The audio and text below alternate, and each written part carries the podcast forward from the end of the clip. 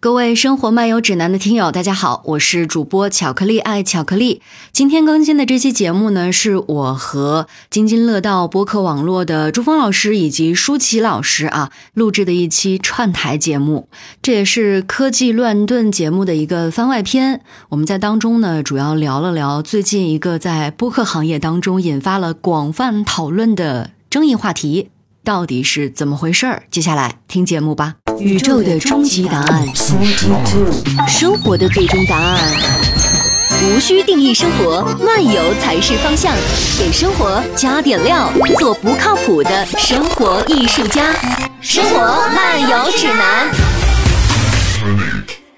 各位听友，大家好啊！这是科技乱炖的一个番外篇，也算是我们跟隔壁有台《生活漫游指南》的一个串台节目。土豆老师在外地，所以他来不及录音了。然后今天我们提到这个录音的话，土豆老师说：“那我们也参与一下。”然后就把巧克力老师派来了。嗯然后呢，我们一起来录这个节目啊，不是科技乱炖的三位主播啦，对啊换人了，是全新的阵容，哎有妹子啦！ 嘿 对，是我朱芳，还有舒淇， Hello，呃，还有刚才提到的巧克力老师。 Hello，我是巧克力爱巧克力，来自《生活漫游指南》。哎，今天这期节目大家看标题可能有点懵逼哈。呃，如果你是播客的听众，而且上极客呀这些平台的话，你应该看到了这几天在极客上的一个比较热门的讨论。嗯，对，有一然后点小小的风波啊。呃，哎，小风波，我倒是觉得无伤大局，但是这个话题蛮有趣儿的。舒淇来说说前情提要吧。呃，这件事儿比较好玩啊，是昨天七月二十三号周六，咱们俩下午在逛商场的时候对，然后我在那儿刷刷极客，你看，不好好逛商场吧，就看隔壁有台的呃婉莹老师突然发了一条极客，呃，原文是。再次求求播客不要搞开头的高官混剪了，真的很烦。嗯，哎，我觉得这个话题挺好玩的，因为呃，像我们节目，包括《生活漫游指南》嗯我们都是每期节目其实都是有高光混剪的。 对，然后我是第一次听到有主播在极客这样一个公开的社区里面去讨论这件事情，吐槽这件事情，说这个东西不好，我不要。所以我就很好奇，我在下面留言问了他一句：“呃，为什么？”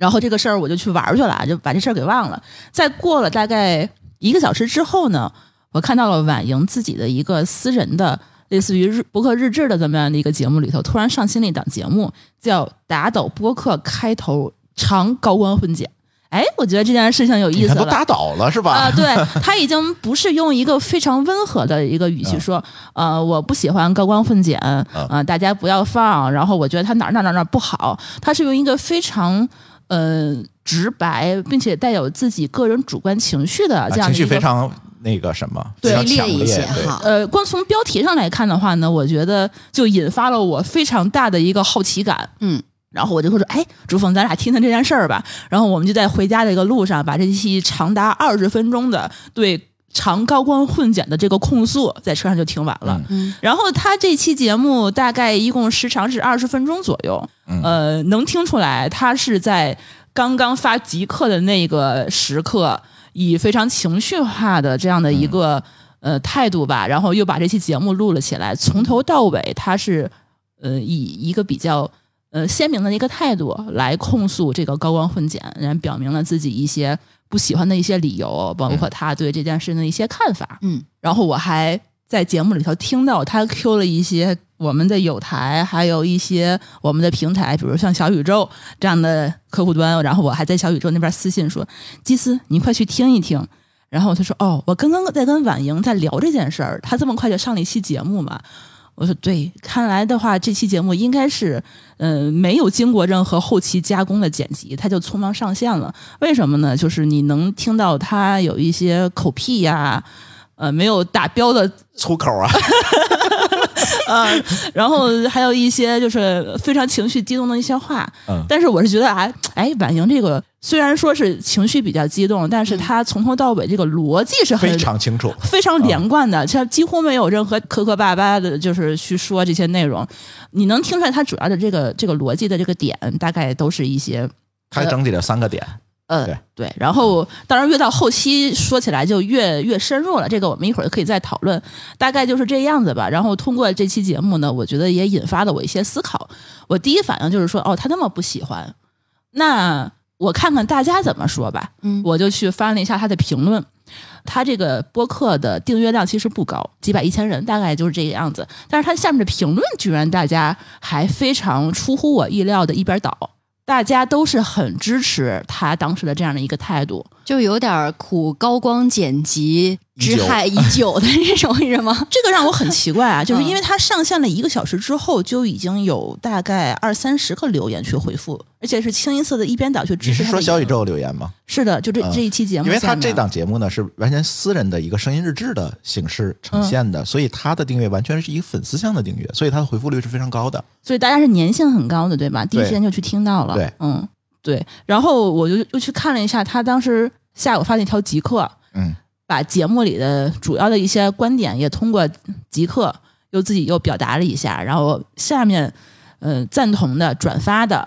量是远远超过我自己的预期的。嗯这件事情让我觉得，哎，还蛮惊讶的，是因为我第一次听到有主播在公开的场合以一个这样明确的一个态度去实名反对这件事情。没错，呃其这实以前是有很多的听众会反映反馈这个事儿，偶尔的在极客上会有人提到，你是之前见过是呃，吗？很多，嗯对，很多。嗯呃，但是当然了，他这种东西呢，在社交媒体上表达出来，一一定是你反对他才会说出来。嗯，如果他能接受，因为他不会去讲的嘛。没有那个必要专门把它提出来。啊，对，嗯反对他才会提出来。所以，呃，呃隔一段时间，可能在极客上，就是一起听播客的那个 topic 下面，嗯你，就能看到相关的，总有吗？总有每月都有嗯吧。每个月都有啊，都是吐槽还是都是表扬？通常应该都是吐槽。对我刚才说的就是嗯嘛，他如果是表扬，没有必要单独提出来嘛。基本上你看到的就是吐槽嘛。所以这件事情为什么我一直在关注，也是这个原因吧。呃作为一个人生观察者啊， 就是人间观 察家对，就这件事情的话，如果短期内非常高频的这样的一个呃 讨，论，对，嗯大家都在吐槽，嗯，包括主播，包括听友，好哦像讨论的热情还都挺高的。这个这件事情就很有意思嗯了，但没有人大家去表扬他。如果大家都是引起了很大方面的一个共鸣，那这件事情确实可能会有一定的问题。嗯，其实我当时的这个想法就是说，它到底问题在哪里？你为什么喜欢？你为什么讨厌？哦，你喜欢的作点为在一哪个里呢？产品经理的基因就被激活了。 啊，对对对对对对。然后我就开始呃，在极客里头一直在看他们的回复，包括婉莹自己的回复，然后还有一些呃极客上的一些听友和主播，他们也纷纷表达了自己这些不满。他们的不满又被转发出来，然后这件事情呢，就一直到晚上晚饭的时间吧，我觉得在我的极客的 timeline 上面已经被不停的去刷屏，然后去放大，也通过他们的这些非常嗯、强烈的这些情绪，我自己其实对这件事情有了一个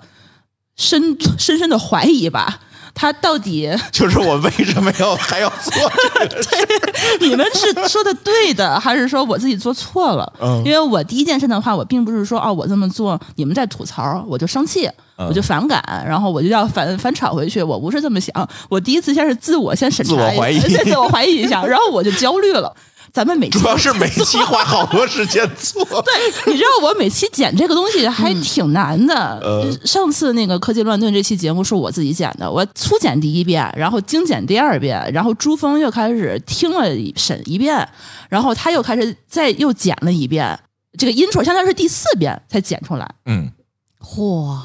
你们原来是这样的工作流程啊！不是这你期你主要不是由有甲漫游方指爸爸。南？ 哦，明白了。嗯我说我们生活漫游指南怎么这么自由散漫呢？ 不是，主要是我比较弱鸡，我剪节目的话呢不太行，手慢手慢手慢然后好多那个 intro 什么的，我不知道怎么剪，我只能给它标出来。嗯，然后那期的话，我也是大半夜我想去睡觉了，所以我就拜托去珠峰剪。珠峰的话，他更能够知道高光的这个语句，它哪个地方呃适合摘出来，哪个地方适合就是说就就就算了。艰巨的工作的话，一般就交给我们最有经验的这个主播啊，这个内容创作者来去做。我之前一直是深深引以为豪的，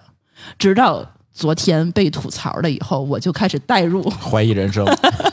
对信念有点崩塌。对对对，呃，说到这儿，是不是可以给我们的听友科普一下什么叫搞冠婚检？大家似乎听得一头雾水雾水了。是是是，咱们之前不叫这个名词儿，对吧？我呃，们啊咱叫管 intro 啊，啊，说实话啊，我也是昨天到今天啊，大家一直在持续讨论这个话题的过程当中，我才知道，原来大家管这个叫高光混剪呀。哎，所以我们今天为什么要请到这个巧克力老师专门聊这个话题？我觉得背景介绍应该做足了。嗯，对，因为巧克力老师本身他以前在传统的广播媒体就做过很多年，我们觉是得正经的广播电台出身的专业背景的主持人，就是那个婉莹老师说比较土的那一类人，对不起啊，乡下狗的目光、啊。 所以你也是跟我一样被中枪的那种，对吧？呃，我倒没有那么强烈的感受，嗯，可能感受到被戳到了，被那个飞刀扎到了的，膝盖中了箭的，很可能是原本对于这件事情的目的在哪里定位可能就不够清晰。呃，我之前是对于这个名词解释啊，稍微产生了一点点的这个迷糊时刻啊，后来终于明白了，其实差不多就是个节目预告，嗯，或者是片花儿，就是啊这放在样节性目质每的期节目最前面那个，对，有的时候甚至不一定放在最前面，中间可能需要休息的时候，我也可以插进去。嗯，它的位置其实并不是说像大家通常想象都要放在开头，只不过很多人是这么操作的。嗯，我们简单的就把它当做一个预告吧。就是嗯把节目里面的所谓的金句摘出来，对做配上背景音乐，嗯然后做这么一段，放在节目的前面或者是其他的位置。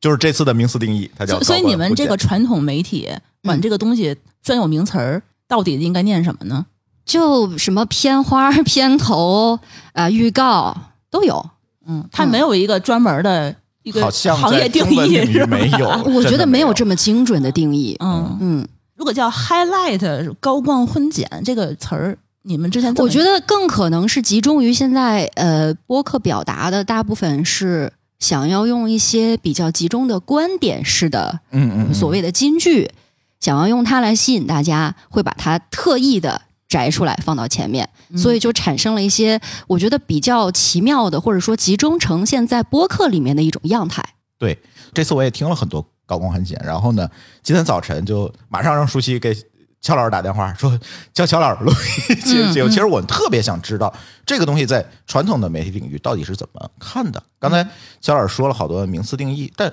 从你们的这个整个的执行下来，你嗯看做这么多年，这这个广播从一百年之前就有是吧？对对对当然乔老师没有做这么久 哈。我的天， 我穿越来了。 对，但是从你们来看，这样的高光混剪这样一个东西，嗯，到底它能起到什么作用？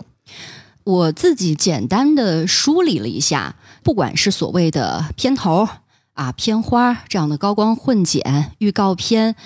它的作用呢，呃，我觉得可能有三大类。嗯，第一类呢，就是起到吸引注意力的作用；第二个呢，就是做一个间隔，起到调整节奏、转换气氛的这样一个作用。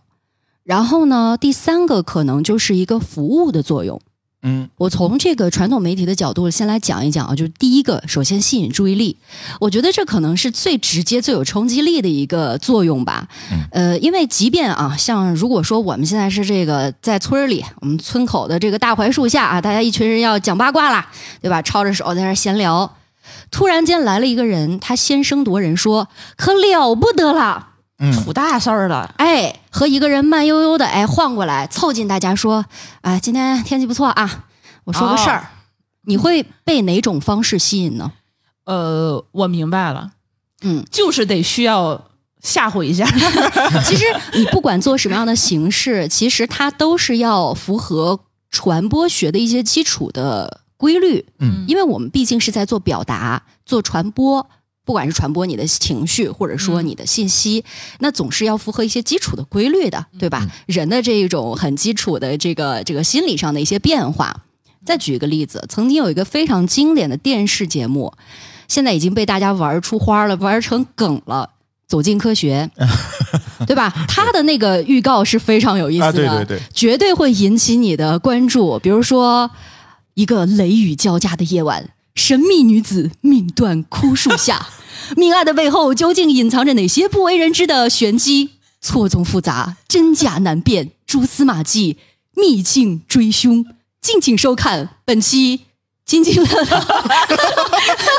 哎，就你念的这一段儿，我这鸡皮疙瘩都起来了， 确实觉得身临其境。对吧？还有那个法制节目那句特别经典的：“这一切的背后到底是人性的扭曲，还是道德的沦丧？” 是吧？它就是起一个呃悬念的这么一个作用。嗯，我觉得还可以再联联想一下，曾经也引发过大家讨论的图文上面的一个问题，就是标题党。标题党，哎，嗯，对吧？那些你家庭群里面看到的很惊悚的标题，什么震惊，对吧？不看会后悔，其实都是一个套路。你不管最后的这个转折有多么的惊掉你的下巴，或者说多么平淡无奇，但是一开始你的注意力已经被吸引过来了。那节目制作者的目的，他多半就已经达到了。如果你有兴趣，你自然会往下听。嗯，我觉得这是第一个吸引注意力的一个作用。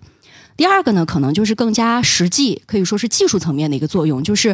呃说明身份，做一个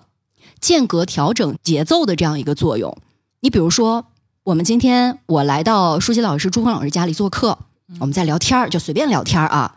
那你是觉得我们一直巴拉巴拉巴拉说个不停，说一个小时，啊，那肯定一会儿你就觉得口干舌燥了，对不对？对，那我们聊天会有什么环境呢？哎，点一杯饮品，对吧？我们再准备一份小吃啊，甜点，有一个非常舒适惬意的这样一个氛围，一个环境。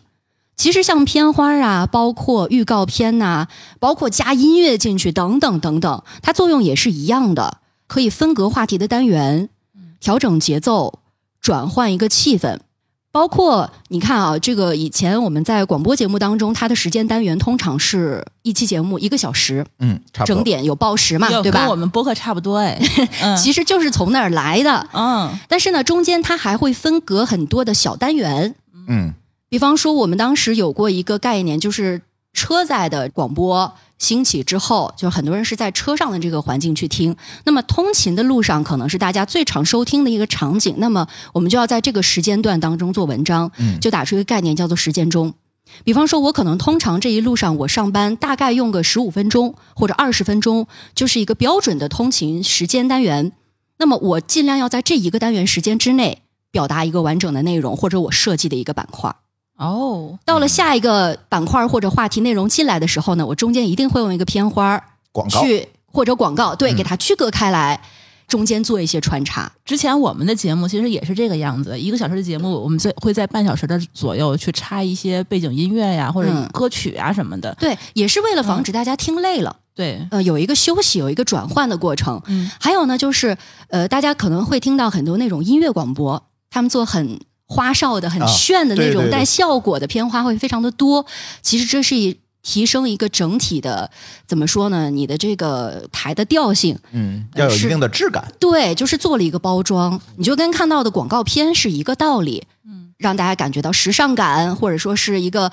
时政节目的话，我要有那种很严肃的感觉，我很就是实时发生的事情，我都可以关注到，它是有一个调节气氛的作用的。还有一个我刚才提到，就是关于一个说明身份的作用，这个呢倒是有点讲古了，就是呃，我记得以前有一个问题特别有意思，我相信不少的听友可能在呃年少的时候吧，可能都问过这个问题，就是为什么他们那个中央电视台那个时候转播体育节目的时候，非要说中央电视台、中央电视台要说两遍？嗯，对报呀、呼号嘛，对，啊这个东西，嗯 对这是这个三遍东西就是我们叫呼台号，对嗯台呼。那它最主要的目的，其实之前在广播当中你是没有视觉的，嗯，它怎么去补齐这个视觉的缺憾？就是说我要念出来，就类似于大家现在看，不管是卫视的节目，或者是哪个平台的视频平台的节目，右上角总会有一个角标嘛。企鹅上看，或者是猕猴桃上看，或者是什么平台上看，或者说 CCTV，或者是什么东方卫视啊、芒果台等等等，它都会有台标，其实是起到这样一个作用。然后呢，之所以说两遍，是因为早期，尤其在直播的过程当中，它牵涉到一个信号调试，包括一些这个呃线路问题，有可能你一遍会听不清楚。哦，直接卡掉什么的。对，嗯所以说两遍，它是一个信号测试以及说明身份的这样一个作用。这是然后无也线电广播的标准。对，也是能够大家去加深记忆的一个是的方式吧。对，就是嗯重复的力量。嗯不然的话，你突然比如说我在车上啊调台，我旋钮扭扭扭扭到这个台了，我听了半天，我也不知道你到底是哪个台。嗯，所以过一会儿会穿插一个，让大家知道哦，我这是新闻台，哦，我这是交通台，我这是音乐台，等等等等，做一个区隔。而且呢，重复的力量，你就会记得说啊，这个台它可能会有这些经典的节目，我会记得它。重要的事情 说三遍，对，只不过之前说的是两遍啊，呃，而且呢，这些小片儿其实尤其是在直播的过程当中，它是会救急的，嗯，因为我们现在播客大部分是录播节目，你有充足的时间。嗯去余地剪去剪， 对嗯对，不会出什么问题。但是直播节目过程当中，那可是真的是什么意外都会发生。嗯除了断电，你的信号压根儿出不去，或者说信号出了问题，只要你的这个直播在进行过程当中是不能出现长时间空白的。嗯，因为这个涉及到安全播出的问题，那么中间有的时候可能你的衔接上面它会有一些空档，或者说我们交接上面突然有哪个环节出了一些问题，我是需要有这样的一些小片儿去做补救的。嗯而且这种补救，我能这么说，我在曾经的这个工作经历过程当中，哎，确实是救了我很多次命啊， 真的是非常有必要的一件事情。对，因为传统电台其实你是不能空播的，对，就是你不能长时间这个电台就静默没声儿了没声儿了，这不是绝行对不行的。嗯，还有呢，第三个，我觉得它就是起到一个服务性吧，服务性的一个作用，就是让你能够在短时间内收到核心的信息。这期节目到底有什么东西？比方说啊，嗯，呃，新闻节目通常的开场白呢是：各位观众、各位听众，晚上好，今天是猴年马月，星期狗，农历兔月出笼，欢嗯迎收听津津乐道，欢迎收听生活漫游指南。嗯，今天节目的主要内容有，接下来是标题，这个标题的排布还都是非常讲究的一件事情，它是一个摘要。起到的是一个服务性的作用，就是让你能够在短时间内知道最浓缩的信息。即便我说我后半段可能没有时间听了，没有时间看了，我也知道后面都有啥。哎，今天的大事儿都有什么？嗯，是这样一个作我用。好选嗯择要不要去听它。，对对对，其实我觉得这跟大家去书店买了一本书。先看目录，哎，对嗯对，是一个道理，因为你也不知道说，哎，这个作者写了这本书到底是讲什么的呀？我也不太清楚或。者先看摘要也是，对，会听或者我是推荐什么的，看都看有那个嗯作者的这个介绍啊，啊对吧？对看个序言呐、甚至我们看到那个妖风，嗯，嗯，哎，想好多人提吐槽这妖风哦，现在对，所以我觉得这次就是大家讨论这个高光混剪，有点像说这个妖风有没有对必对要的问题。 就是他们会觉得说这个妖风你强塞给我，我又没有办法扔掉，嗯，这样的体验很不好，而不是说你有没有妖风的问题。对，我觉得嗯还是设计形式的问题。嗯它的作用是在这里的，对就是起到一个服务的作用。我个人是觉得，之所以这个开头高光引起了很多朋友的不满吧，嗯就有点不开心，觉得这个有点浪费我的时间。呃，第一个是意识层面吧，就是不知道为什么而做这个东西，哦，只是对觉对得这个大晚上 家也。提到了，就是好多人是跟风，对别人有我也做一个吧。对对对，啊没有就觉得思好像思考过为啊什么要做，这是个标配，我哎必须得做。啊对对呃，这形成种了我也行业反对标准。他当时在那个节目里头，主要吐槽的一个点就是说，很多大的制作机构，嗯现在大部分人都会有这个高光分对解。对对，所以说，很多现在新入局要做播客的这些小主播们，他们就开始去效仿，嗯，机构他们去做的这样的一个一个效果，所以说大家就都有了。大部分可能还是在这个技术层面，在你能力没有足够到某一个水准的情况之下，嗯盲目的选择某一种并不适合你的形式，可能不是一个最优解。嗯嗯嗯，你像精致的装修，对吧？谁看着都赏心悦目的，有美学设计那更好，对吧？那现在很多制作人面临的问题，我觉得是你可能只有一个两米层高的房子，你非要选那种欧式的装修，呃，吊对顶，然后弄那个水晶灯，嗯嗯，或者呢，另外一个就是你手头真的特别的拮据，没有余钱，你只能刷个墙就得住进去了。但是呢，非有的人非说你这个对生活没有什么追求，我觉得是这两个，嗯，嗯态度两的问个极端了，这是对啊我觉得这个可能都不太合适。是是是，嗯，尤其是好的创作，我觉得是能够成为艺术品的。对。而且说到预告片儿或者叫高光混剪或者叫 intro 这个这个，反正大家也知道是什么。原先很多的非音频类的那种媒介里面也会大量的出现和使对用，就像刚才肖老师说的这个。啊、新闻可能是一个，你现在听新闻联播，它也是这么播的，对， 对吧？是的，包括美剧有就没是有？大概都你比有如啊说三三级或者五级嗯到中间篇章的时候对，它总会有一个混剪，对吧？还嗯还还带一句这个 previously，对吧？嗯，就是一个之前或者的前回情顾啊提，要前情对提要啊，对，就是这样子。对，它是有一定的功能性在里面的，大家不要抛开这个功能性来讨论这个东西要不要存在。而且我觉得最典型的一个还是电影。我们每次哎看电对对影对之前的话，都要去刷那个预告片。是，对嗯而且还不光有一一个版本的预告片，它有好多个版本，甚至有主题对，啊、而且有一些其实质量并不是特别好的片子，就是因为预告片剪得好，嗯但票房就很好啊。哎，这里给给给你讲一个故事啊，这个非常有趣儿。网飞这个公司大家都知道，嗯嗯，上次去湾区跟网飞聊的时候，我发现他们在做的一件事情，每一个电影、网飞的剧都会有 N 多种预告片儿，但是它会根据你的行为标签儿哦，来推送给你最适合你、最能打动你的那个预告片儿。哦，所以每个人甚至封面都是不一样的，好精准啊！它非常嗯哎我们精不准可的承通认的过做成这这个去给你导入到下面的行为。嗯而不是看完这预告片儿说是什么我 get 不到，我就不看了。他就给你一个你能 get 到的预告片儿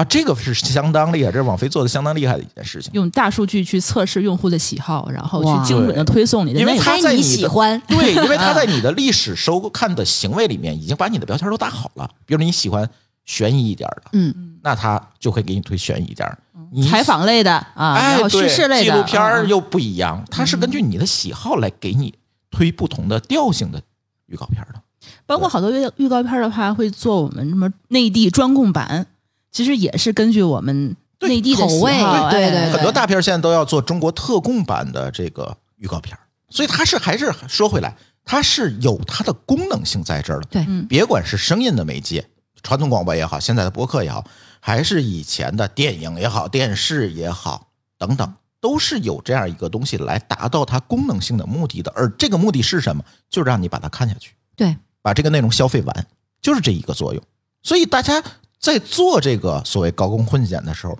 应该首先明白它是干什么用的，它的意义是什么，再要问自己你有没有能力把它做好。对。之所以这样一个有点像是萝卜青菜各有所爱对的对一个对问题，引起了这么多的讨论，嗯就是嗯尤其是出乎了舒淇老师这个人间观察家的一些预期的这样的热度的一个讨论。我觉得一个深层的原因就在于，它可能反映出了目前很多播客的制作人吧，嗯，呃，或者说主播们啊，内心的一种普遍焦虑。不知道究竟要做什么样的内容，或者说是什么样的形式，才能够让大家满意。嗯嗯，所以大家都是在不停的尝试和探索各种方式，学别人做 intro 也好，嗯去在节目里去加其他的东西啊。我我看到不少尝试，嗯，但是我同意乔老师说，这个就是大家也不能说是焦虑吧，因为本身播客市这个市场还没有成长起来，大嗯家更愿意在上面去做更多的不一样的尝试和探索尝试对，嗯这我觉得是很好的。好事儿，对，所以我觉得先不要说把标准盖下来，嗯，说你就应该这样，不应该那样。这个我觉得要值得商量的。嗯而且舒淇，你从即刻的大家讨论里还观察到什么了？呃，我觉得刚才这个巧克力老师说的很多事情，是以一个传统媒体他们呃就有史已以经走来过的路，对 对对，然后我是觉得，就是最近啊，这个极客，因为就这次讨论，他们还翻出来了六月份历史的一些讨论。嗯那个时候那个讨论回复的人会更多一点，比如说朱峰当时也做了回复，呃，极客的 CEO 基斯他们也回复，然后包括那个备忘录的。他们的主播，嗯，呃，也通通做了回复，但这次被 Q 到的这些呃节目，大家都没有去回复他，因为还是自想看一下这个大家具体呃反馈到底为什么不喜欢。然后昨天呢晚上，因为看见反馈太多的时候，我也专门拉了一个我们的铁杆粉丝群，主要是津津乐道他在小宇宙排名比较靠前那个收就听是量有比较一百靠加标签的。对对对，那些听友我把他们都收集起来，就拉到了一个群。对，这里要说一下，如果你有一百加标签，想着联系我们小助手，给你对我给你进拉那去个群里头，他们肯定是津津乐道铁杆的粉丝。嗯然后我觉得他们对我们已经有这样的一个节目形式的话呢，会有一些自己的看法，所以我专门呃想去调研一下他们的想法，呃喜欢不喜欢或者是无所谓，你到底是一个什么样的态度？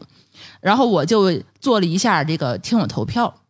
很有意思啊，这个数据，投票人不多，大概是十个左右是喜欢的，很明确的喜欢的，然后呃四个左右表示不喜欢，然后另外四个左右无所谓。就是大概是呃二比一比一这样的一个态度。嗯、喜欢的呃我就先不说了，喜欢的话大家就很明白，就说我喜欢这个精彩的这个制作呀，或者是我能够知道这期节目到底讲的是什么呀，然后我觉得这个呃能够。呃，前后呼应一下，我会觉得哦，原来这个高光的这个内容在节目里是哪些地方能够 Q 到，然后对我哪还会哪些去地方引发的，对我嗯还会挺挺以期待的这个态度去看它。然后还有就是说我能够知道大概节目整体的这么样一个调性，就是也是像刚才所说这个做嗯预览的这么样的呃一个功能。嗯但是不喜欢的这些态度，我觉得就千差万别，各式各样。嗯，对呃，这个我简单的我跟您介绍一下啊。首先，婉莹她为什么不喜欢？她的态度是。极客上有一个太长不看版啊，就是第一，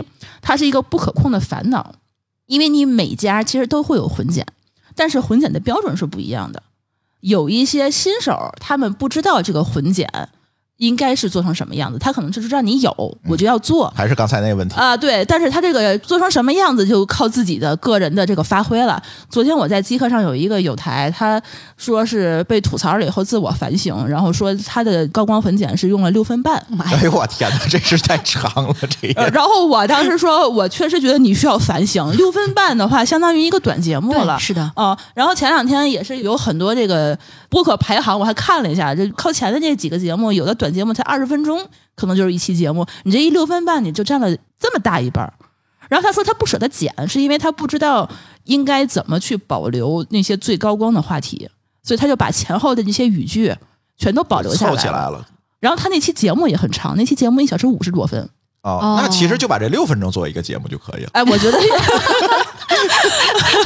对对对对，他这个太长的话呢，不想听的那些听友们，他会比如说往后快进。嗯，呃，一般的话，靠自己的经验，比如说快进半分钟或者是一分钟，他发现还在还在有，对然后对再对继续再快进，他还有，然后不停的一直快进，就崩溃了，听到第五分钟他还 有，就是因为播客的制作的方式各种各样，它没有啊一个标准没化有的标准时长，对对你不对像比如说我们在一个视频平台上去看电视剧，嗯，它可能开头就一分半，比如说动漫的话就一分半，对，你只要把那个进度条拉到一分半之后就可以开始了。包括现在你都不用自己手动，人家自动给你跳过片头片尾。啊、所以说我是觉得他这个吐槽的点还是挺准确的，就是你确实是你各家标准嗯很不崩一样，溃。不一样就不一样，你干嘛弄那么长？然后大家心里的预期，我觉得这个就弄得很很很莫名其妙的。所以我们后来也反映到我自己啊、我们自己做的播客混剪大大概多长时间？一分钟，一分钟或者更短，对吧？嗯呃，不会更长了，但是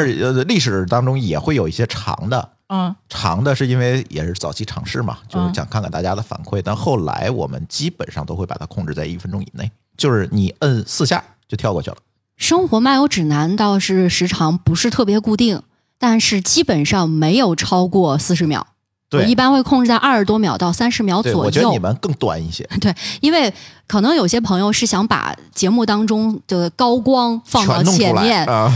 我呢就不一样了，我想的很明白。《生活漫游指南》呢，在剪辑的时候就是怎么可乐怎么来，我觉得这两句话拼到一起听着特别扯， 我就会把它拎到前面来。嗯， 对，所以它其实是一个再创作的一个过程，是在对吧创作，而嗯我自己在创作的过程当中，可能更主要的驱动力就是恶趣味，对，你看这个每一有个人有点的，鬼畜的那个意嗯思。每一个人对他的理解其实都不一样的。对对每对哦个节目，嗯，所以对到底这个，比如说三十秒到一分钟左右的高光混剪，我们到底要剪什么东西进去？你看，你就讲恶趣味，然后对啊我们的小助理他会剪剧透， 他会把那些很多那个就是你说的最重要的嗯那些表达的观点先剪进去就是。呃他更像新闻联播前面呃那个一提堆纲哎，标对题。对嗯那你对呢对，朱峰？你呢？呃，我可能更偏重于乔老师的做法，就哦我可能会多捡一些恶趣味进来，让大家能够哎觉得这期节目吸引人，能够听下去。就是轻松好笑，然轻后松一又点好儿玩儿，有对兴对趣啊。嗯对因为大你家会风格发不一样现前面剪的那些重新拼贴的逻辑的句子，跟是节目一个没意关思系跟节目里面完全是两回事 儿。对，这种就对还蛮有意思。我但是觉得这是次也有人吐槽了哦，说嗯你看你前面好多那个混剪跟节目都没关系，就是曲解了节目的原意。是呃，甚至说你混剪剪的太精彩了，然后后面发现听完平平无奇，一种上当的感觉。有确实会有，嗯就类似于说那个电影把精华全剪到 预告片儿里，嗯电影本身很难看，就是也有这种情况啊。但是这也我没办法吧？但是不管你已经被我骗来了， 你就是被吐槽的那一个，我跟你 说， 对，但是你会发现任何内容形式都是这样子。嗯当然，你做的太极端了，它任何事情都有一个度的问题。对对对，你比如说你节目特别差，我嗯就弄了一个好的婚检放前面，那肯定你时间长了，市场会选择这件事情，嗯是评啊论会走的，他会用用脚投票的，嗯对不对？所以我是觉得这里有一个平衡的问嗯题。就不要把你这个节目里头所有的能剪出来的东西都放进去，呃要不然的话，大家就没有必要去听你的那个。就是那六分钟的嘛，哎，对 对对，对。然后还有那个有一个听友他的这个解决方案啊，我觉得还是可以去借鉴一下的。比如说，他能不能剪成十五秒的倍数？哦，是因为现在我们所有的可使用的 APP 里面的功能，它快进的一15秒个单位就是十五秒。对，嗯，所以说我只要点一下、点两下、点三下，这个东西跳过去了，我不至于说是就是有一些部分不知道它嗯是开头还是结尾了。其实我觉得这还是个标准化的问题，这个问题在传统广播里面基本上是可以解决掉的，是因为几乎所有的不管是片花儿、广告，都是按十五秒为一个最小单元去做的。所以你们这一百多年的经验还是有道理的。你看，你们还是有套路的，我们都不知道啊，因为你直播的整个过程，这一个小时我们是要掐秒的呀。对呀、有个他秒不表能在上面。对呀、的啊他不能像咱一样，你就想聊多久聊多久，对，嗯这不可能啊。我我就这一个小时，你想超，没有下面的那个时间段给你用，是别人的节目。你也不能缺，所以时间的控制非常的重要。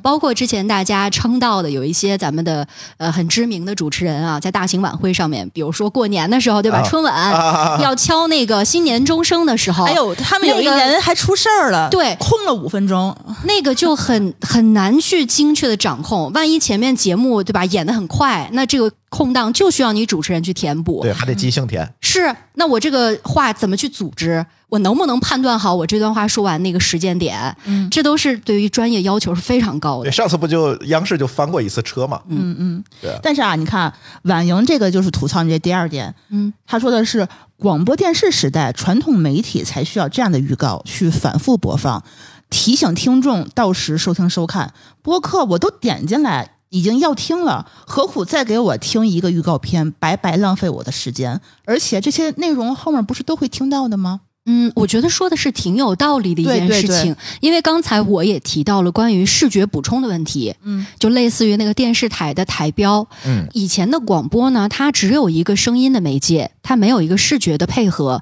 但是我们现在听播客都是通过什么样的方式呢？手机 APP 对不对？对，我们是有一个视觉交互的一个平台的一个窗口的，对，包括现在大家做的越来越详细的这个时间轴，我的 show note 对吧？标题呃大家都是可以呃一眼望过去的，甚至我在这个 show note 里面看到分隔有很多话题，某一个问题是我很感兴趣的，我直接点击我就可以听这一个片段，而不需要听整期的节目。这都是现在播客呃，应该说传播方面的一个给听众更好选择的一种方式。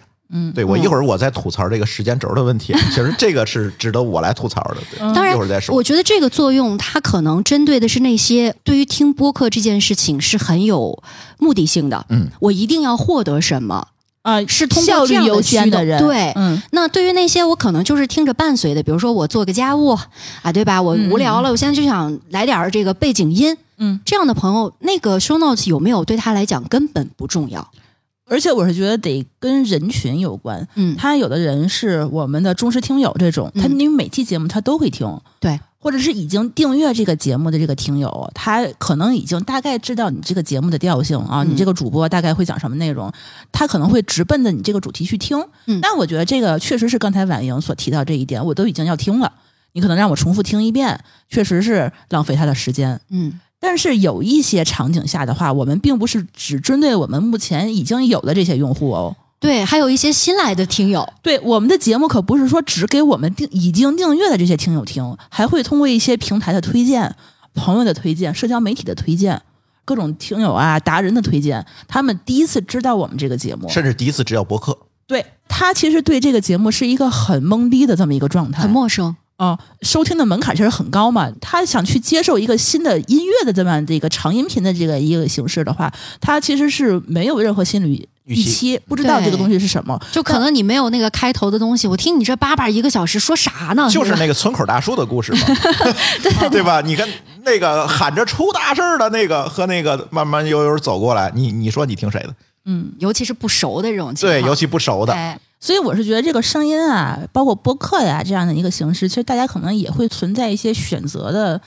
就有些人的话，他愿意以一个安全区这样一个方式的话，我就只听我自己听过的。嗯，我新节目的话呢，我知道，但我不听。有些人的话就会一直去探索各个方式的话，我都会去尝试一下。别人一推荐哪个好，我就点进去试试一试。嗯首页儿推荐我每次都听。嗯我觉得这样的话呢，这个节目其实是比较适合有这个呃高光混剪的那个内是嗯容，，就有点像那个试吃嘛。 你去逛超市，对呃有一些新品推出那种试吃环节，其实也挺有用的，对吧？对，呃，有一个听友，我觉得他留言也挺好玩儿的，就是说高光混剪有点类似于抖音的前三秒对对对，有一个很重要的前三秒原则，甚至现在都成一秒原对则对了啊啊。啊，你前几就秒一眼看上去啊抓住我了，我就听。你觉得没有意思了，我就跳出，就划我就走划过去了对。播客的前一分钟，也是希望说能够用它去留住我们的这个听友。嗯所以我觉得这个所谓的高光混剪啊，首先要明白它是干什么的，它是怎么来的，它是怎么帮助你的，它能够对从哪些角度去帮助你。其次，咱再去讨论你的节目适不适合放高光混剪。是我举我们的例子，我们旗下十档节目，不是每一档节目都有高光混剪的哦。对像科技乱炖它就没有。我可以给大家讲一下我们的思考。像科技乱炖这一类的节目，它其实是一个相对来讲深度的节目，而且它的听众群体相对垂类，就是科技行业的 TMT 行业的从业者。我这就些直接人找到你了。他找到我是因为他就是想深入的去听我们去聊，嗯，那几高光混剪对他的留存带来的帮助不大，你有没有他都会听下去，是因为它是一个深度内容。但是有一些内容，我们会特意的去在高光混剪上去做一些工作，比如说《津津有味》《原汤化原食》《不三不四》这三个节目。嗯还有为厂长来了，我觉得也是有的。呃，厂长来了有时有，嗯，我可以给大家讲为什么它有的有，有的没有。刚才没有的我讲了，有的是为什么？是因为这一期节目是一个可以破圈的节目，就是每一个人都适合收听的节目，啊，它不够垂，但是它够广，它够嗯广。像厂长来了，为什么之二那期有，Vans 那期就没有？是因为之二的那个话题，它因为它是消费品类的话题，它会被更多的人去听，被推荐的概率也会更高。那我就会放高光混剪，让大家能够听见，让新人、新入坑的人嗯能够持续的听下去，嗯，这是最关键的。像不三不四、津津有味儿，嗯，原汤化原食都是面向一个更广阔的听众群体。嗯，那我一定会放，我让你尽可能的快速的了解我聊的是什么，你能够吸引你听下去，这是我的一个思路。我甚至想啊，还有一个呃思考的方向是，有一些商单我会放高光混也剪，是出于功利目的，对，因为我是觉得这个高光混剪你是花时间的，并且的话你是把你所有的节目的最精彩的东西制作出来了，你会给这些广告客户们觉得有一种你在用心制作产品和节目的这样的一个感觉。啊，这是一个感觉。另外一个，我现在发现这个商单里面为什么要做高光？但是你看编码人生，我就不会做哦。嗯为什么会这么去选择？是因为更重要的一点是，决策这件事情的人嗯有可能不听博客，就是决策要做这件事情的人可能是市场部的一个负责人，但是他要给他的领导汇报，他老板可能不听博客，嗯哦那扔给他的时候不可能啰啰吧嗦的从一开始听，他也没有时间听一他个没多有小时间，啊嗯那我就把把这段抛给你，你就先听这段，大概一分钟你就知道了。对你对就对再听与不听其实都不重要。它是一个快速预览的这样，对对，对，这个也是它的价值所在。所以大家一定要明白这个东西它是为什么要做，以及你适不适合放里面。我觉得一些深度内容或者垂类内容你就甭放了，嗯没有意义。对你讲一个什么这个代码这个东西为什么要这对么啊讲，没意义。对啊，你怎么 高光混剪？这没有意义。所以他要讲的东西的话，还是普罗大众都能听懂的一些中国话、这人话的东西对对在里对面，是吧？对啊，就由此就谈到刚才我说的时间轴的问题了。我是比较反对时间轴的，哦，这是为什么呀？是因为时间轴实际上是把你的节目割裂了。对，哎，你们这个观除非啊点， 除非这个节目呢，你是真的像所谓的这个比较传统的这个广播啊，你做了单元化的设计对。我嗯第一个单元我就做这个话题，第二个单元就做二号话题。如果是这样分隔，我觉得是没有问题的。嗯但如果你的一期节目，比方说一个小时，你是做了层层的递进，对你们就它是有闲逻聊辑的天儿。对，这个当中，我也不太明白为什么要加时间轴。是的因为你要如果是想获取信息的话，任何一种其他的媒介方式都比你听播效客率高来得快，对对效率要高。对嗯你为什么要听播客来了解信息呢？对我觉得更多它可能是你喜欢这种交流表达的方式，你想要感受这种情绪，嗯，嗯我同意就是一种陪伴。嗯那情绪的陪伴中间去做这种精准的量化的话，除非就是做到刚才提到那个像网飞那样，嗯我可以很精准的根据你的喜好去做这样的推送。除此之外，做这样的分隔，我个人是觉得啊，对于你的整体节目的表达是会有一定的割裂感的。嗯，没对，错儿，直接像跳过去你的一些观点啊，嗯你这东西就不完整了。是，嗯，对，像我们科技乱炖会有时间轴，是因为每期科技乱炖是 N 好个话几题个话题我嘛，为了让你跳啊话题，它就是有是章单节元性的，有单每一元个性结尾的时候是有一个音乐渐起，对吧？嗯上次今天有味儿，咱们那个也是有时间轴，因为我们是一直在推荐好物，嗯，对每一个商品是什么这种你地？就必须要有方去说到的，你想再重复再听那个名字是什么，我们就会有它。嗯对，但是像这期金牛文即将发布的这期金牛文，它就没有，嗯，因为我们讲的是探店这件事儿，嗯，我们是有层层递进的。嗯你中间听到一个，他切过去听的一个，有可能就断章取义了，对，嗯然后就会导致你在评论区吐槽。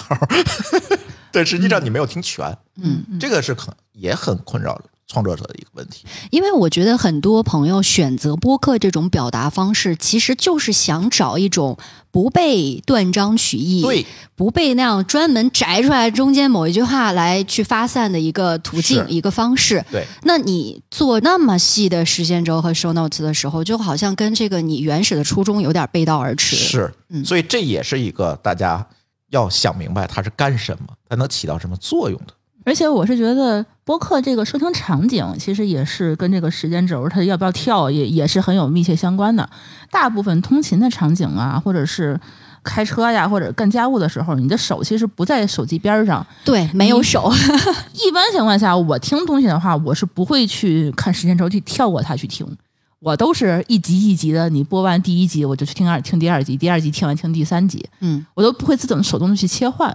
就是有多少的用户比例是在呃拿着手机看着 show notes，然后盯着时间轴这样去切换节目去听？我觉得这个比例的话，可能咱也不知道，只有对小宇宙对对知道啊。但是我倒是觉得可以参考一下一些视频类的平台的做啊法，嗯比如说 B 站。嗯， UP 主自己上传的视频，他做的一些节目啊，也没有这样的片头提示或者 show notes，但是评论区之内或者说弹幕上，嗯会有观众会说会整理前方高能，啊对对对啊对空降到几分几秒，他嗯会有这样一个提示。其实我觉得这种方式就挺好的，是一种怎么说呢？观众和制作者的一种共创，嗯对于内容的共创。你这个方式其实现在小宇宙上也开始出现了，就我们哪怕没有评论时间区里会有评论区的一些，比如说课代表们，他就会说，嗯对，呃，从这个点上开始聊什么东西，然后嗯那个点上开始怎么怎么就是什么样的一个话题什么的，嗯然后包括小宇宙它有一个那类似于一个波形一样的那样一个指示，嗯，大家在什么地方留言或者互动的频率最高，那样的波形会更突出，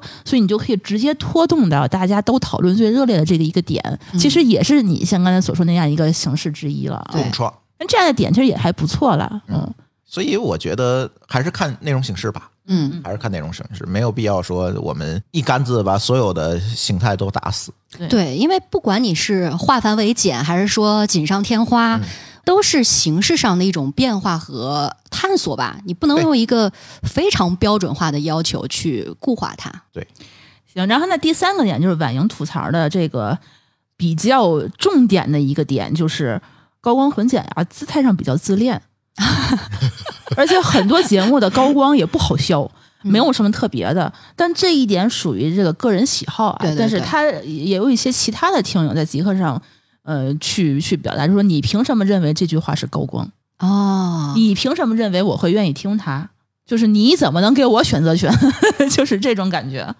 这个问题有点意思啊，哦，嗯这个在于说，就像我们对内容的价值观一样，嗯我并不认为我的内容要做的很客观啊，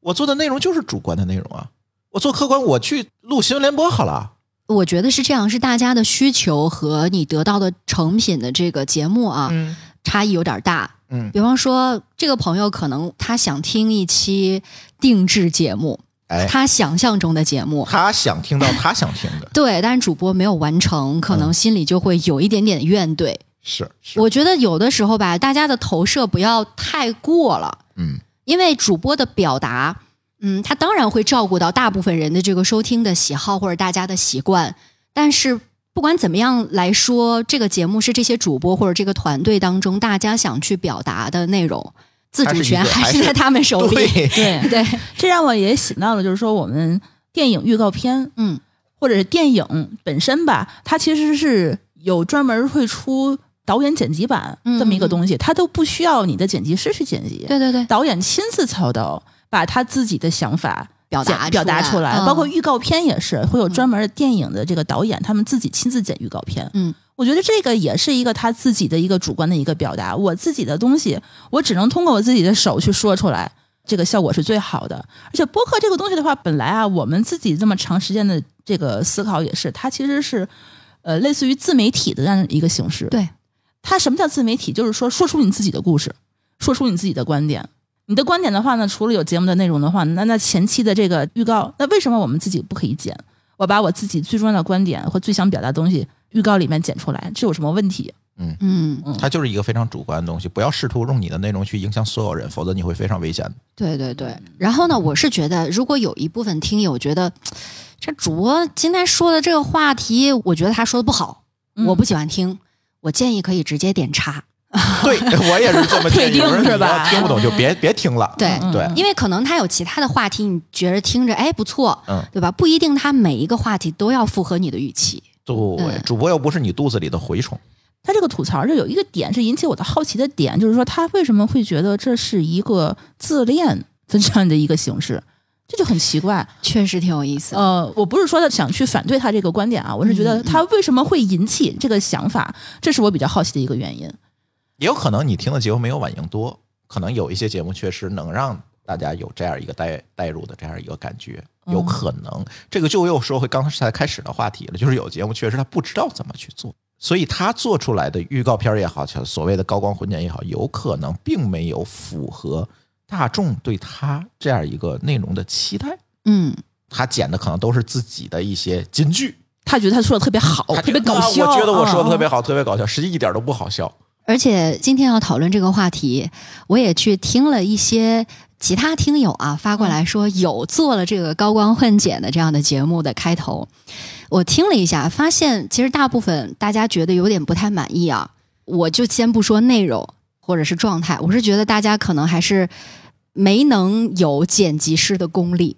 嗯哦，这个还就是技术还没达到。嗯，就是有的内容，我觉得啊，完全一模一样的文本，你换一个录音环境。嗯，换一支麦，录得更清楚一点儿，口齿更清楚一点儿，那效果都是完全不一样的。对，有的时候我们那个制作水准上可能稍微差一点意思，比方说现在很多做播客的朋友，他原来没有接触过这些专业的操作流程，也没有经过培训，都是自己一点儿一点儿摸索的。我觉得大家做这种尝试其实挺难得，挺不容易的。对，但是突然要拔高，让他做一个特别完整的一个作品出来，就是那种听感又好，制作的又很流畅、很丝滑，其实有点难为这部分而且朋友有一，点拔苗助长，对对你应该对一步一步来做。像津津乐道可能做三年之后，我们才意识到，哦，这这个应该这样做，那个应该那样做。嗯对，所以说有些节目的话，我觉得如果觉得它太麻烦了，嗯，然后后或者自己觉得，哎呦，我这个剪的也不是特别顺溜，啊，我这个效录果也音没达质量到呢也哎不太好，那就还是别算弄了算 了，对对对对，嗯对对对，你看这个问题，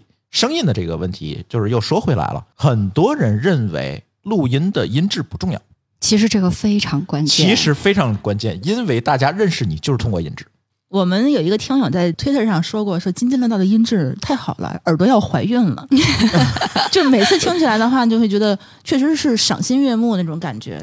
对，就不然为什么广播剧一个没有画面的一个文艺形式，它会受到一群人那么追捧，就是这个原因。所以大家还是要重视这个音质的问题。你嗯看，在海外也有这样一个先例，Spotify，他干了 一件事情，他弄了一栋楼，里面全是共享的文件，就是给这些主播去录音。哎，我也想要，对，像咱现在也在做这件事情，嗯在北京，在很多的地方都有咱们的录音间，嗯听友也可以，而且可以去罗德专门赞助了他们最贵的设备。对这个打钱了，嗯这个打的是设备， 对，所以我们也是希望说给大家创造这个条件，嗯能够把自己的音质提上去。最近有一个有台的节目叫《一知半解》，这个节目就非常典型，他们之前就是拿手机录的，哎，你点名批评人家干啥呀？但是现在他在我们北京的录音间开始录了，哦，他的节目的数据和评论量明显的有改善，所以你觉得他换一套设备的话，他确实是有正反馈啊的，大对家吧？能听得下去，能听得出。来，这种是立竿见影的效果。就刚才钟老师和舒淇老师提到了这个罗嗯德，对吧？呃，因为罗德之前是办过几届播客大赛 的，哎，一等奖获得者，哎，我我是有很深切的感受。其实那么多的投稿的作品当中，我基本上啊都过了一遍。嗯呃，我也想听听大家有什么好作品，我想多学习一下。因为两分钟的时间，其实去做内容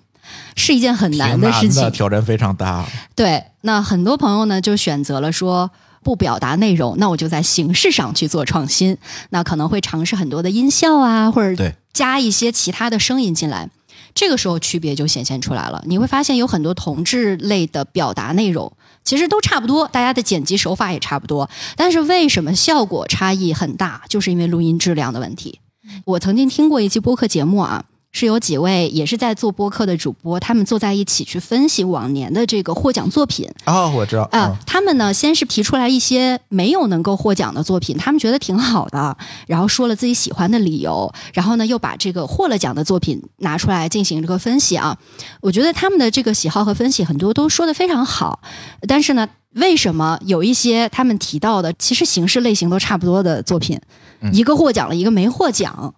其实也差在音质上。确实是。你说你就是通过耳朵去吸收这样的信息，对，就相当于你现在还在看一个四八零 P 分 辨率的啊电视一样，这看不下去，看不，你剧情再好，你觉得你看得下去吗？确实像乔老师说的，而且从数据上看，确实是有这样的一个倾向。你音质改善会对你自己的播放量啊、完听率啊有非常大的帮助。 你想一个滋滋啦啦的声音，不亚于在那个黑板上挂粉笔，对吧？对，一个音质很好的，听上去哎呦颗粒感很足，就是大家通常意义上觉得那种很磁性的声音，是你听着是很舒服的，有一种按摩你的感觉。对我特别反对大家说拿手机就可以录音这件事情，一定要打倒。 你知道为什么吗？是因为 iPhone 的录音质量确实还可以，还不错，但是它的录音的目的是为了记录而产生的，而不是为了提高音质而产生的，所以它会记录的非常清晰，甚至它有自动增益嘛。嗯，但是这种自动增益出来，你录的这个声音进到播客的后期软件里面一看，全是爆音。是这个就是针对那些本身已经知道这个制作嗯后期过程当中、怎么样才是一个比较合格的录音，你再去使用这种简单化的设备的时候，它是没有问题的。你才知道怎么用对但通常你说我随便抓过来我就录，呃，很可能会得到一个并不是特别好效果的一个录音。是这样，嗯，是这样。除了这个音质以外啊，好多人他觉得呃没必要去非常用力的剪辑，大家觉得内容大于形式，不要过度的去包装它。然后也有听友在极客上说这话，我就不点名了。他说。播客的开头混剪就是土，不优雅、不自然、自以为是、煞有介事，提供的价值氛围大于内容，就希望我们这个制作者认清这一点，然后把这个时间和精力省一省，用在去好好写 show notes 上面。就是他是觉得这个东西你不要去刻意的包装，他们不喜欢这种被包装的内容，喜欢原汁原味的。啊，我们普通人那种平易近人聊天的那种感觉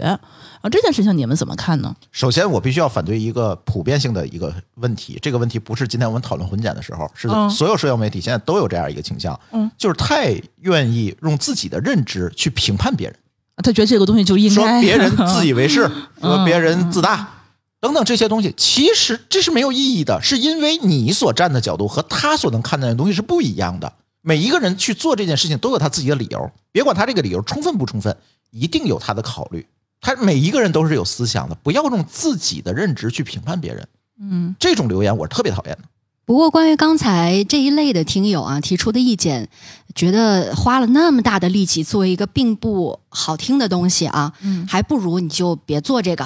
呃，啊轻松表达就好。突然想起来那句其实有点俗的话，但是用起来我觉得还挺有道理的，就是你必须很努力才能看起来毫不费力。嗯你真正听的，你觉得行云流水、很自然的内容，它功夫可能真的不在那个形式。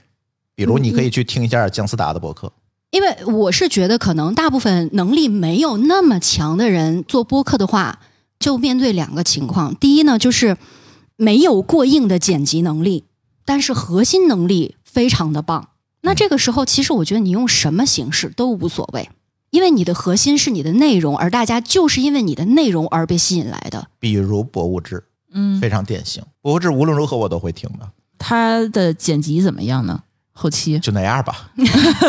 就是你的内容已经无可替代的时候，对嗯你嗯什么形式都不重要。音质也不重要了，不重要嗯嗯，还有一种呢，就是我做的这个类型的内容呢，竞争者吧，嗯对 很多，同质化特别严重。娱乐化内容我觉得就是属于这种，哎，这种情况之下，你其实，在形式上做一些花活去吸引注意力，去做一些变化，是非常有必要的一件事情。嗯，总得扬长避短，对不对？你总得有一个拿得出去的是点吧，我觉得就还是个人能力和你的方式选择的问题。就是你的内容、音质、剪辑三个东西能不能形成一个平衡的三角的问题。有的人可能这三可能样是都一个特别强对啊，会吗？我觉得这可能是一个普通人很难达到的这样一个高度，所以现在对越来越机构化也是这样一个原因啊。但是我仍然觉得个人的表达，个人在音频的领域的表达也是非常重要的，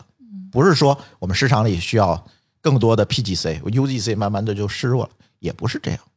因为 UGC 能够提供更多内容形式上的可能性和尝试，对，机构是不敢这么干的，不敢呃随便我搞个创新，我我把自己推翻，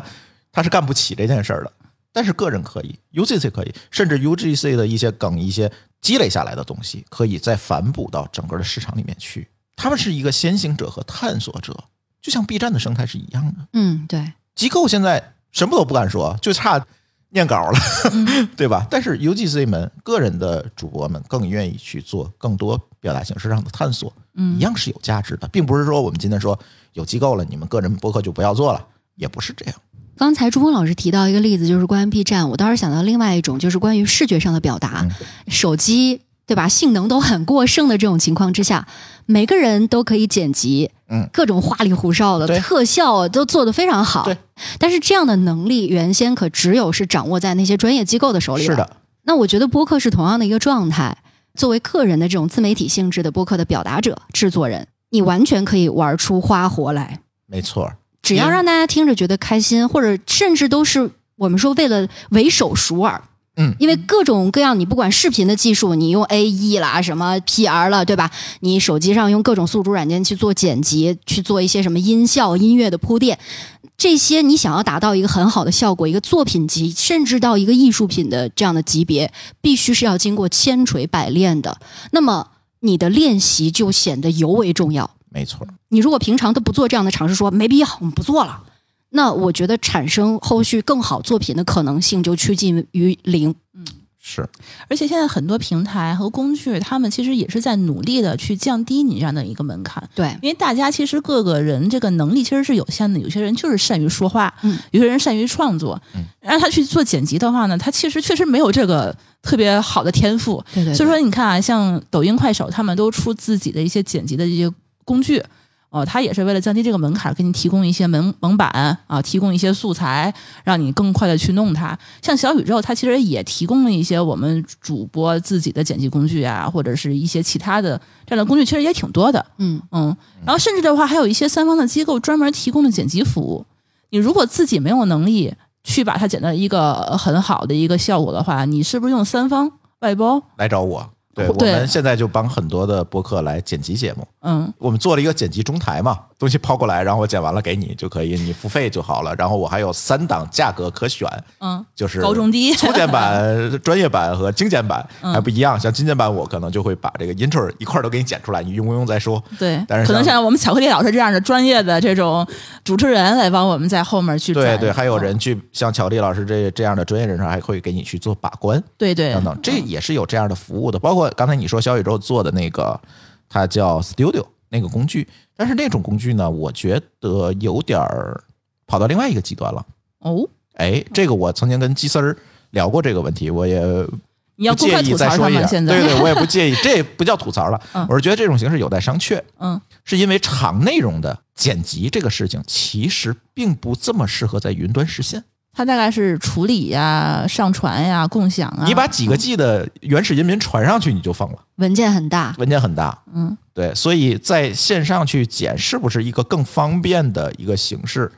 我觉得还要讨论吧，但是我觉得他这样的一个想法确实是很好的，就是是降低门槛嘛。小宇宙做了很多降低门槛的事儿，什么 D D 零七啊、小宇宙对四六啊等等，它是其实是先降低播客创作的门槛。嗯，但是这里的问题是在于说，任何事情都是一个中间态，嗯你在哪一端过于极端，它都会有问题。比如说刚才我们说的这个 PGC 的问题，对吧？你过于专业，它可能会有包袱。嗯但如果你把门槛降得无限低，内容的质量是保证不了的。嗯。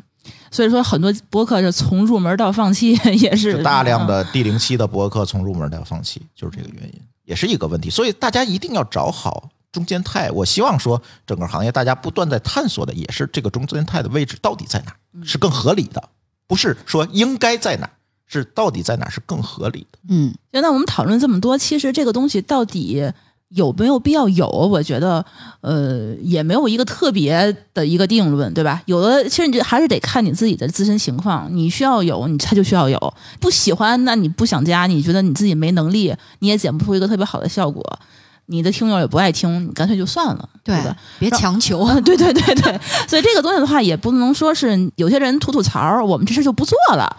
这个事儿就没意义了。然后就反对声音那么多，这事儿就人家是婉莹也是个人观 点，就是现在就因为爆出来这个反对的声音太多了。其实还是想正正明白，就是我们这个 intro 党不能被打倒，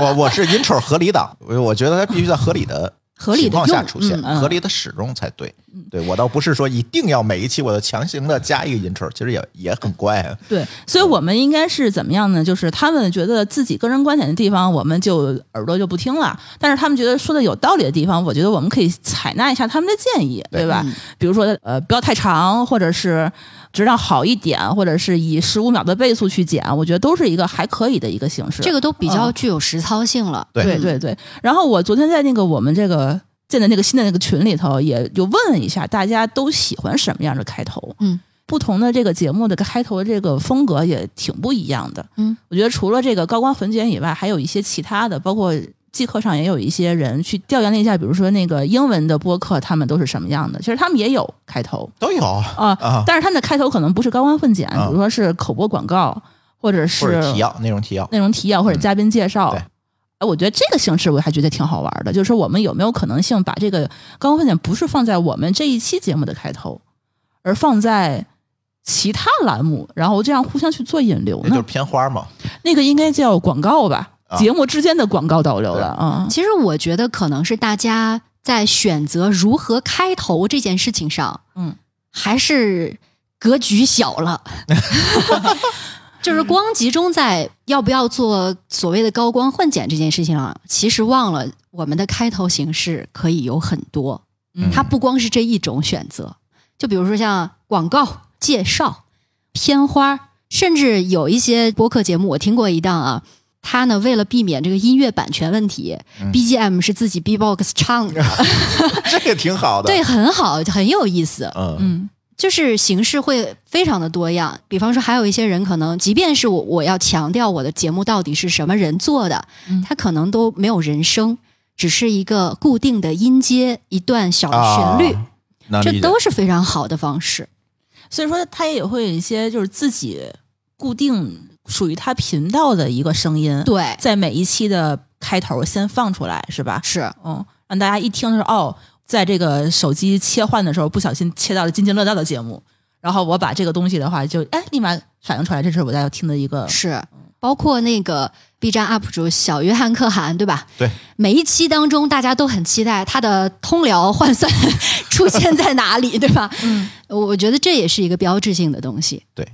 包括我看，其实呃，很多有台，比如像那个 JustPod 他们开头会有一个很简短，大概声音五 logo，秒，嗯，那个东西叫声音 logo 是吧？嗯就是他们用一个标准的声音说 JustPod，就就就那个、嗯那个，其实我觉得还也不错哈。对，嗯，在之前听那个科技早知道他们的节目，他会把前面那一段简介专门用一个非常呃专业的一个就一是个提要嘛，对，他嗯会加一些，比如说当时的新闻的一些音频的呃效果进去，包括打印的声音也很好听，他会专门给你念一段他们那个背景什么的。我嗯觉得这个、这几个形式还都不错。呃，像有的朋友反馈啊，说传统的广播可能会有点土，没有现在大家做的播客这么洋气。但是我想说，其实大家现在所有听到的好听的那种开头方式啊，或者是节目的串联，几乎都是传统广播尝试过的。对，嗯就是传统广播把这些形式都已经尝试过一遍了，是的，只不过现在又有一批新的创作者，嗯他们在呃过这条河了。对，所以大家也不要说，哎呀，广播土，传统媒体土。我是觉得还是不要抱着这样的一个，我觉得是前辈吧思维定式，去还是了得解学习一下。啊咱也不啊说前辈，就是有的时候吧，大家总标榜自己我是新的，我年轻、嗯啊，我是新人，我是新势力，我是新生态，然后老的呢就应该给他扒到坟堆里去，这是一种态度，这个态度没有问题，是， 但是呢，规律要尊重。而且尤其是以前已经积累过的一些技术经验，对，完全是可以拿你就过拿用过来嘛的，对对吧对，就是你这现成儿的东西。对呀，对呀，对呀，最后吧，我觉得，呃，可以讲一下我们对这件事情的一些思考。因为昨天在群里头讨论的时候，某高老师提了一句：“这个东西有没有 A/B 测试？” A 说 B 测你试是一个非常专业的名词，可能不一般不会用在内容领域。对，因为你们这些人吵了好几天啊，就每个人都有自己的道理。我们互联网人其实做一件事情到底要不要做，其实还是以数据说话。嗯所以这个东西的话呢，到底有没有理？朱峰，你是不是可以讲一讲你当时做 A/B 测试的这样的一个过程？对，就像我刚才说的，其实，在内容领域，大家很难理解这个 A B 测试是什么。但是 A B 测试是一个互联网产品领域的一个说法。所谓的 A B 测试呢，就是我同样的东西给做出两份儿来，比如说，呃，一般互联网会用这个按钮是绿的，然后另外一个版本的按钮是灰的。嗯，那我要看哪一种颜色它的点击率最高啊。这个时候呢，我们就会做一个灰度发布，说一部分用户看到是绿的，一部分用户看到是灰的，然后我分别统计他们多少人点了，然后我就知道绿的还更好用还是灰的更好用，是这就叫 A/B testing。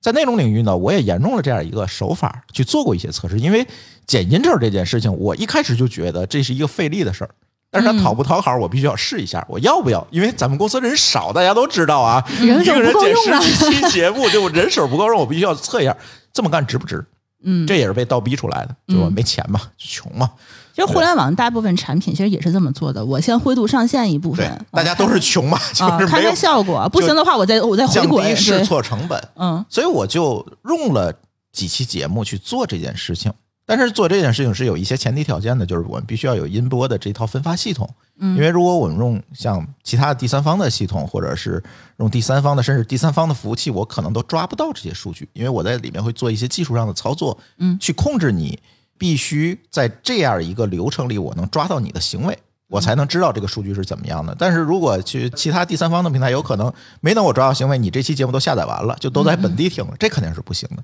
所以做了一些技术上的处理，但是这里咱不展开啊。你你你说的太抽象了，就是说点我们自己能听懂的，就是说你到底测出什么来了？你测的维度是什么呀？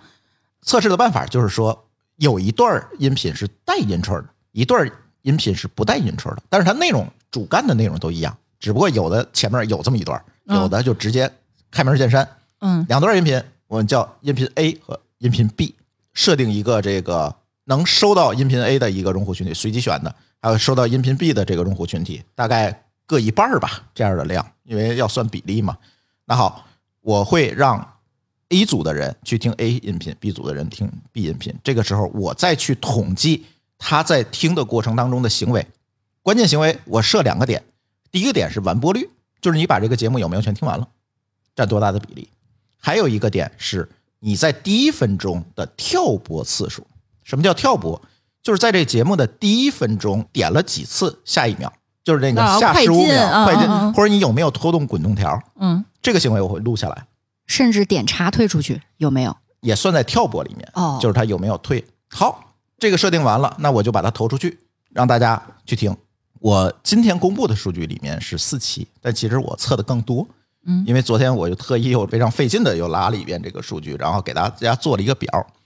我就说结论吧，对吧？嗯，最终的结果我发现有 intro 这件事情会提高节目的完播率。这个明显吗？不是特别明显，但是肉眼可见的有提高，大概是五个点左右，那不少了。这是一个。第二个呢，就是针对婉莹提到的说，有很多人会把音处跳过去的这件事情，我要看到底有多少人跳了这个音处，就是有多少人往后拖了，就是跟没有音处相比，有多少人去拖动它了。那我们发现的结论很有意思，如果有音处，反而这个拖动行为、跳拨行为更少，嗯，大家会完整的去听 intro，是吗更多人倾向于把音处听完。我知道你大概这期说了些啥，对，或者就如果你上来开门见山，啰里吧嗦说一堆，大家反而容易去拖动它往后挺。哦，为什么设一分钟调拨率？是因为大概我们的音处基本就是一分钟左右嘛。嗯对你说会不会有可能就是大家就是喜欢听 intro，我专门去听你的 intro，这个可能也，这个当然这个数据统计不到了，哦也还有很多数据我们是统计不到的，比如说在新用户里面和老用户里面相比，哦这个这区别对啊这个其实我是比较对好奇的，但啊是基于咱们系统的限制，不太好统计，因为这是要客户端那一端去嗯咱跟小宇配合宙的商量一下，把这个数据开放给我们。呃，对，如果客户端能开放这个数据，我们可能看的会更精准。嗯但是即便是这样的一个数据，我们大概也能看出一个趋势了，就是实际上在大数范围的用户群体里面，大家对 intro 还是能接受的，嗯，甚至对你的节目有帮助。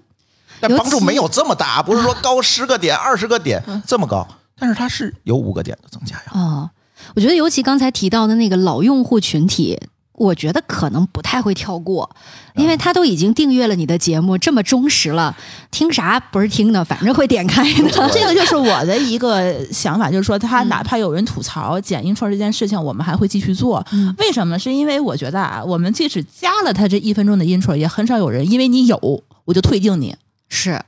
你哪怕有这么多觉得不好啊、不喜欢的这样声音存在，但他们也只是吐槽而已。 但是他们真的会去说是哦，我拉黑你，我退订你，然后我听一天到晚的在节目里头、评论里头去吐槽你，我觉得也不会。大部分已经订阅了我们节目的人，对这件事情的话，要么就是喜欢，要么就是抱怨，要么就是无所谓。嗯但是很少有那种退订的行为在。所以说，它对既有的老用户的影响，我觉得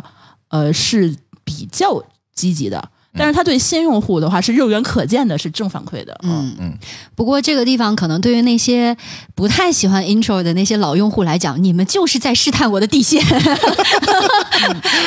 对呃，对不起，给大家道个 歉。对，但是我还是那句话，就是播客现在面临最大的挑战，还是说怎么破圈儿，怎么拉新。对因为这个群体太少了。对我更希望说看到新用户能够从 intro 这个角度，嗯能够多一些留存，能够让他们喜欢上这样一个内容形式。对，其实这个我才是我更关心的。嗯，包括这两天我看啊，很多人也去问他们小宇宙的态度，就是说你到底要不要就做一个功能，把这个 intro 每一集就是专门能够标出来，然后大家可以自动跳过这么一个功能。其实我理解，呃，基斯他们的想法可能跟咱差不多，就目前它这个还是一个小众领域的一个内容生态。这个时候，我们怎么能够让更多的人知道啊？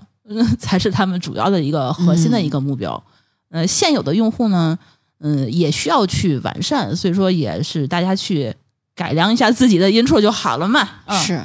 就是咱可能现在走路还没太走稳当呢，就先别想跑和飞的事儿了啊、，对对先踏踏实实的啊，也是让听友就多一点宽容吧，对给大家一些成长的时间。而且我是感觉啊，它这个小宇宙的一些推荐的那些内容的一些算法，其实跟这个完播率的这个相关性还是蛮大的。呃，非常大。你看这次统计出来的，我们津津有味儿的两期，为什么完播率比较低？是因为上首页了。哦，因为嗯听的人很多，呃，听人多，但是这个话题他确实不感兴趣。我对吃就没兴趣，他肯定就听耳朵觉得哎，不是我的这个对手背范围不是。我的 菜对对对，会有，就是一旦获得平台的推荐，你的完播率一定会下降，这是一个趋势。对，但是整体我看津津乐道整个的完播率还不错。呃，你这个数据统计完这个表儿，咱能共享出来吗？呃，大家去即刻上找去吧，嗯、在即刻上，或者是我们这期节目的节目简啊介我里放头 show note 里嗯啊，放节目简介里头，大家如果对我们这个数据感兴趣的话，大家可以去嗯研究一下。嗯，当然，这个数据昨天我也是跑了一晚上，还跑废一块硬盘。 对，代价有点大，对，就是为了录这期节目，然后看大家一一直在那儿说什么的，大概对， 因为它是一个试验性的功能，我必须从一个非常海量的几亿条的一个日志里都把它摘出来，然后再去做分析，所以挺费劲的这件事儿。 这个当位然置的数据呢，highlight 应该怎么做？这是一段儿跑废了一块硬盘的数 据。没错儿，值值多少钱？值一块 SSD。所以我觉得倒无所谓吧，因为后续呢，那个音波会公开给大家来用嘛，这些能力逐渐的都会加给大家，到时候就没这么费劲了，就不用跑飞硬盘的这么去查了。那这个时候，你是不是介绍一下音波到底还能够提供什么样的服务？其实音波有可能后面会改名儿啊，但是这个不重要。其实我们是希望说给大家提供一个创作者服务的这样一个能力，包括你节目的托管、分发、分发。当然，你看现在所谓的通用型播客，我在小宇宙啊、苹果播客啊这些分发是一方面，再有一个我们会跟一些 IoT 设备或者车机设备去合作，对吧？内容也会推送到这些什么音箱啊、车载的这个音响啊等等这些里面。帮助大家做更广泛的内容的分发，而不需要就是你各个平台去传，而且音质你也保证不了。我这最起码有一个基本的音质的保证。刚才乔老师也说，音质很重要，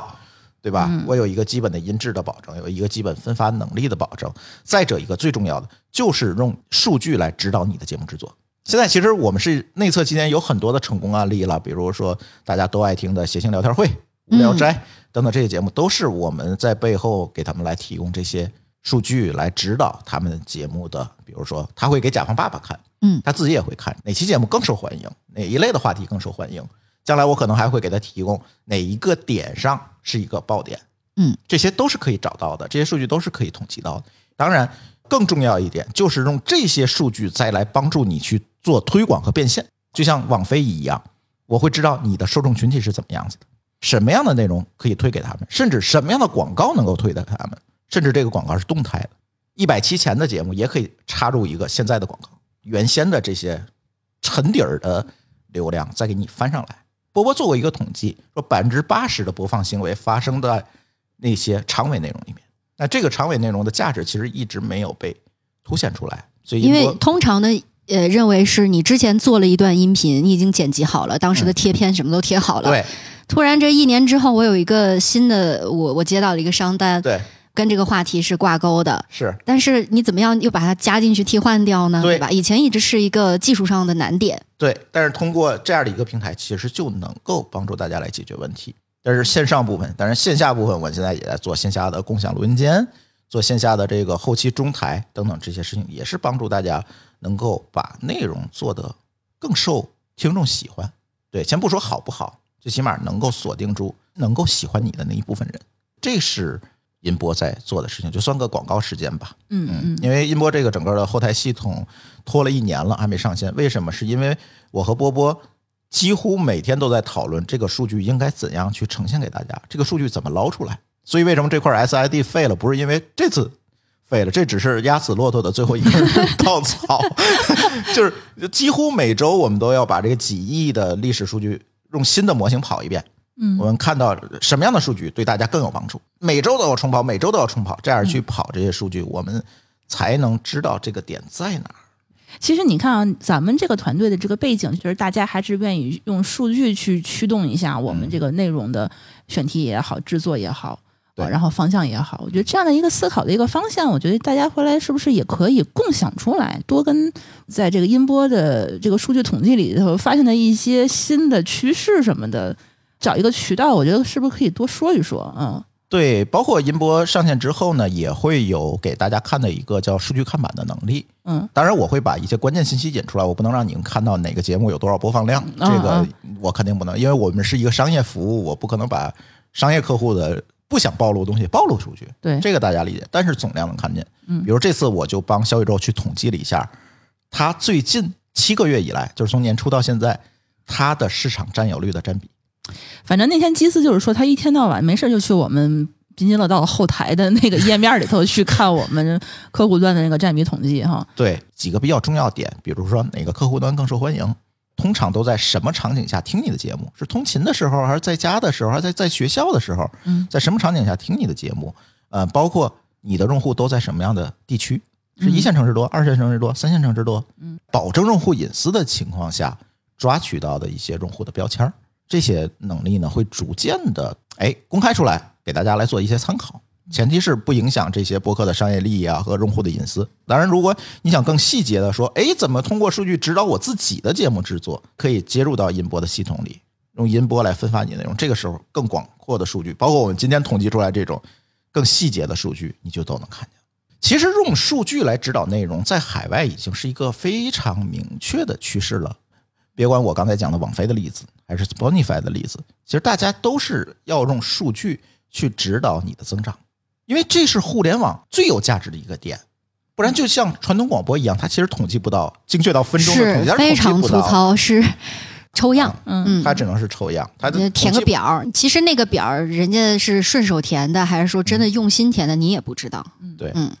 就只有互联网工具其实是可以做到这一步的。对对，这也算是我们想为这个播客生态做的一些事情吧。嗯，对，也在不断的探索和尝试吧。大因为概最什近么时候可以给大家一个使用的这样一个机会？有没有一个时间表？呃，我们其实在此之前有一批内测的节目，是一百七十二个内测的节目，他们在八月一号，大概嗯八月份吧， 咱也别定这 么死，八月份没几他天就了能看到一个他们能看到的这个数据的后台，就能把这个细节的数据每天都能看到。嗯，对，然后接受大家公开的注册和使用，可能会在年底的时候。嗯，因为为什么会有这样一个时间差？做媒体的乔老师一定懂，是因为有内容审查问题。我们现在正在跟一些合规的平台、内容供应商啊、合规的像广电这一块的这个相关的部门，我要做一个接入，来保证你的内容是合规的。嗯，我才能公开让大家注册，不然的话我就很危险。 这件事情，这这个，但是我觉得这件事情很正常，就是嗯你在某个国家要做，你肯定要符合某个国家的法律嘛，这个是没有问题的。但是所以就会有这样一个时间差，但是大家不要着急，肯定是要是要做的， 都是在逐步的推进，希望一切顺利。对，顺利很顺利， 必须顺利。包括我就是觉得，好像很多这个广播行业的这个从业者，其实也在录播客，他们是对这个数据啊，应该比我们技术人员是更敏感。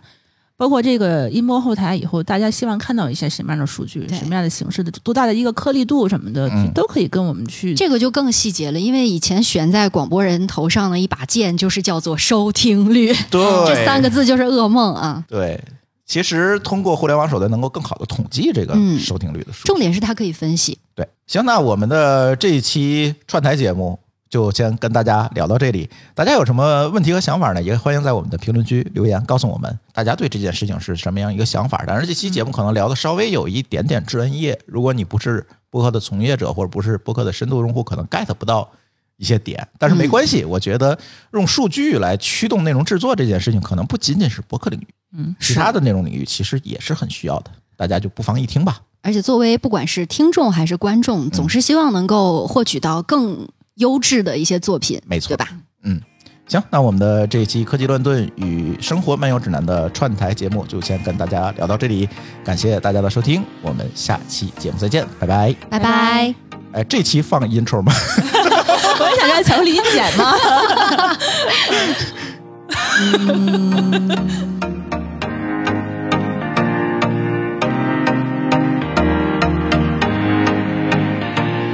感谢各位听友收听《生活漫游指南》，我们有一个公众号《生活漫游指南》，欢迎订阅。同时呢，您还可以加入我们的听友群，只要打开微信添加朋友，搜索“生活漫游指南”的拼音全拼，就可以添加管理员了。管理员会把大家邀请到群内，和我们众多热爱生活的听友们，还有我们的主播以及嘉宾聊起来吧。节目的福利还有很多，欢迎加入一起讨论。感谢收听，下期更新，不见不散哦。